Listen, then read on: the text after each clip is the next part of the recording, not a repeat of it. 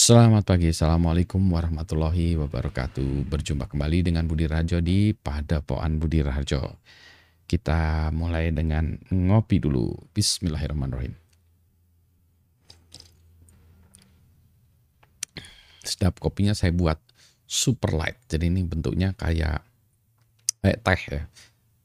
Gak light. Baik, topik yang akan kita bahas pagi ini adalah tentang uh, SDM ya. HR, Human Resources for Startup. Ini kebetulan topik yang akan dibahas di kelas saya pagi ini. Uh, saya ngajar di uh, MBA, uh, kemudian ini uh, akan menjadi bahasan, uh, menjadi bahasan yaitu tentang HR ya, Human Resources.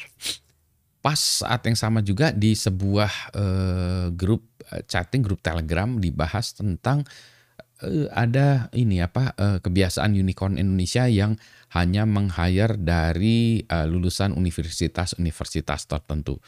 Mulailah dibicarakan kenapa demikian, kenapa enggak apa ya pemerataan dan seterusnya.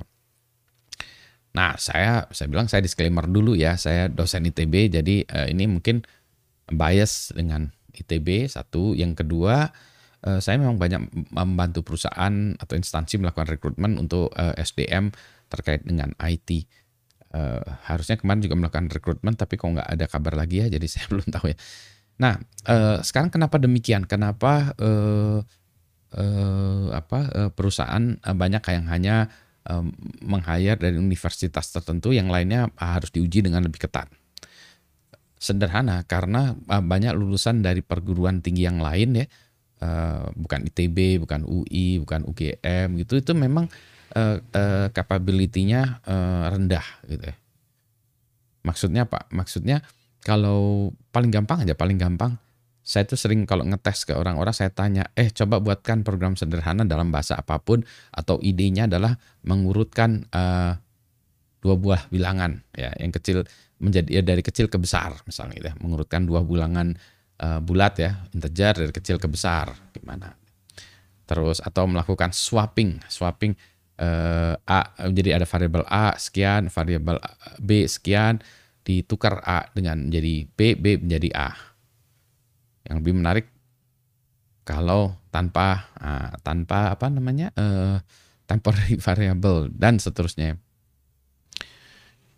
Ah, kalau dari uh, uh, kebanyakan tidak bisa ini sungguh sangat aneh ya. Kita belum bicara tentang testing untuk perusahaan semacam Google di Amerika Serikat sana ya, yang mungkin pertanyaan lebih susah ya. Ini pertanyaan yang mendasar aja nggak bisa. Eh, mendasar seperti ini tuh sebetulnya menunjukkan logika berpikir ya. Eh, kan itu juga eh, apa ya logika berpikir algoritma yang sederhana itu. Itu aja nggak bisa. Apalagi kalau nanti kita bicara dengan kompleks data structure atau algoritma yang lebih kompleks gitu ya. Nah itulah sebabnya uh, perusahaan tidak mau meng-hire uh, lulusan seperti itu. Karena perusahaan nanti akan membutuhkan waktu ya mungkin 3 sampai 6 bulan ya untuk ngajarin itu. Dengan catatan uh, anaknya ini memang punya bakat yang punya apa? dasar foundation atau karakter yang baik. Kalau dia udah nggak punya, oh lebih repot lagi bagi perusahaan. Maka perusahaannya nggak mau biasanya, nggak mau uh, nerima yang seperti itu, ya. Jadi kalau di Bandung ini yang yang favorit tentu saja kayak ITB, uh, Telkom University itu dianggap favorit karena memang kualitasnya bagus-bagus mahasiswanya, lulusannya. Tentu saja ada uh, kontranya juga gitu ya. Tapi secara umum uh, itulah ya yang menyebabkan kenapa perusahaan besar uh, hanya meng-hire itu tadi ya lulusan-lulusan dari TB, UI dan seterusnya. Bagaimana dengan tempat-tempat lain? Sebetulnya apakah ini banyak sekolah-sekolah komputer ya, sekolah kampus ya, kampus komputer, sekolah juga. Eh, kenapa mereka tidak bisa menghasilkan begitu? Ya menghasilkan maksudnya lulusan yang berkualitas karena uh, ya ini dua hal ya. Dosennya nggak mau ngajarin dengan serius, cuma ngajar gitu aja. Mahasiswanya juga tidak mau belajar secara serius. Contoh nih uh, tadi ya kan tadi contoh saya itu adalah soal rekrutmen yang sederhana pertanyaannya. Saya juga pernah uh, melakukan rekrutmen ini kan perusahaan saya misalnya perusahaan security ya uh, ada yang ini kita tanya misalnya bisa programming nggak? Uh, atau gini pernah belajar bahasa programming nggak? Pernah belajar pemrograman nggak? Pernah. Uh, bahasa apa yang pernah diajarin? Bingung dia. Uh, ini anu atuh ini uh, saya waktu itu membuatnya tugas pemrograman web. Pemrograman web pasti PHP ini ya. PHP ya? Oh iya bener pak bener pak. Bener pak PHP ya ampun sampai bahasa pemrograman aja nggak nggak ingat gimana ya? Belum ditanya shell script ya bahasa oh oke. Okay. nah kalau PHP uh, misalnya ditanya lagi. Kalau PHP itu uh, uh, buat sendiri apa pakai framework atau buat dari scratch sendiri gitu? Bingung dia. Dijelasin sedikit pakai framework nggak? Maksudnya framework apa ya? Oke gini gini pernah pakai apa gitu? Paket apa gitu?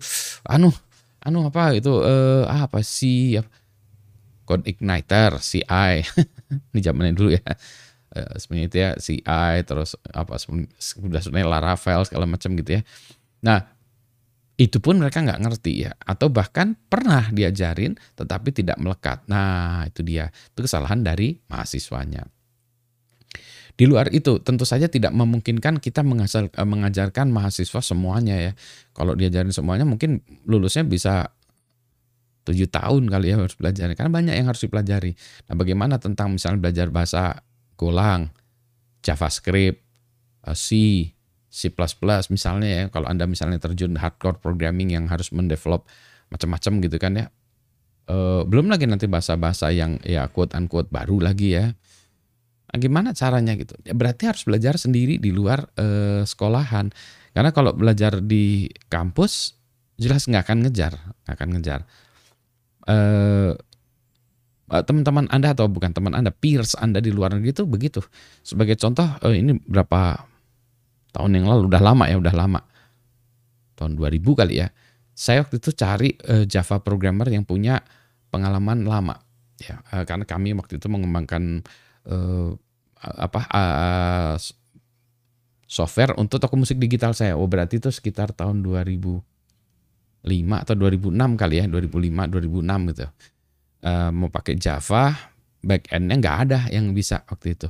Karena kami mencari Java programmer yang punya pengalaman lama ya katakanlah lima tahun. Lima tahun itu ini ya arbitrary tapi maksudnya pengalaman gitu ya. Malah kita dapatnya dari India. Sangat lucu ya. Tapi itu menyediakan eh, apa ya realiti, realitas demikian gitu programmer India ada yang punya pengalaman demikian itu kalau anda lihat juga di tutorial YouTube kan banyak ya yang dari India India karena demikian ya mereka eh, memang sekolahnya luar biasa untuk di IT ya balik lagi.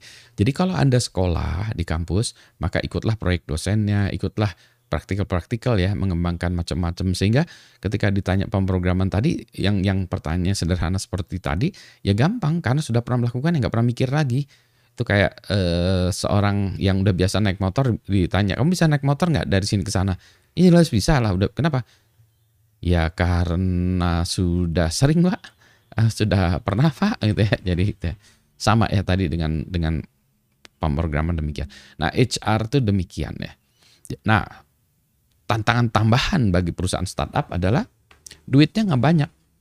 Duitnya nggak banyak. Jadi kalau mau hire programmer yang sudah berkualitas yang mungkin udah jam terbangnya tinggi, duitnya nggak cukup. Mau uh, mau ngembang, uh, ngambil orang-orang yang baru lulus uh, intinya banyak ya tantangannya banyak. Kita harus mengembangkan macam-macam yang bahkan seharusnya membutuhkan orang-orang yang punya jam terbang tinggi. Jadi uh, uh, kan uh, idenya baru yang startup itu. Mungkin bahkan harus mengembangkan software yang lebih hebat daripada uh, software-software dari perusahaan yang udah jadi gitu ya.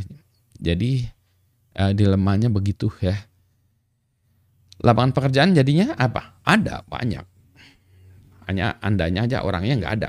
Itulah kadang-kadang kita suka bilang ya eh, paradoks ya jadi susah sekali ya. Lapangan pekerjaan banyak orang nggak ada lulusan perguruan tinggi atau sekolah eh, terkait dengan komputer banyak. Salahnya di mana? Salahnya banyak ya tadi. Dosennya nggak benar mahasiswanya nggak benar kurikulumnya nggak benar eh, gitu ya dan semuanya itu menjadi beban bagi perusahaan ya sorry to say ya kasihan juga bagi perusahaan-perusahaan gitu yang harus menanggung ini semua Nah, untuk meringankan beban itu maka kita ngopi dulu. Selamat pagi, Assalamualaikum warahmatullahi wabarakatuh. Kita ngopi dulu, ngabis ini dulu. Kopinya nggak banyak loh ini. Dan kopinya sampai habis, bis, bis. Karena difilter dengan filternya Pak Budi, BR Smooth Filter BRSF. Oke ya, uh, semoga Anda uh, terinspirasi dengan ini belajar ya dengan baik, bereksperimen dengan baik, kuasai bahasa pemrograman yang keren-keren.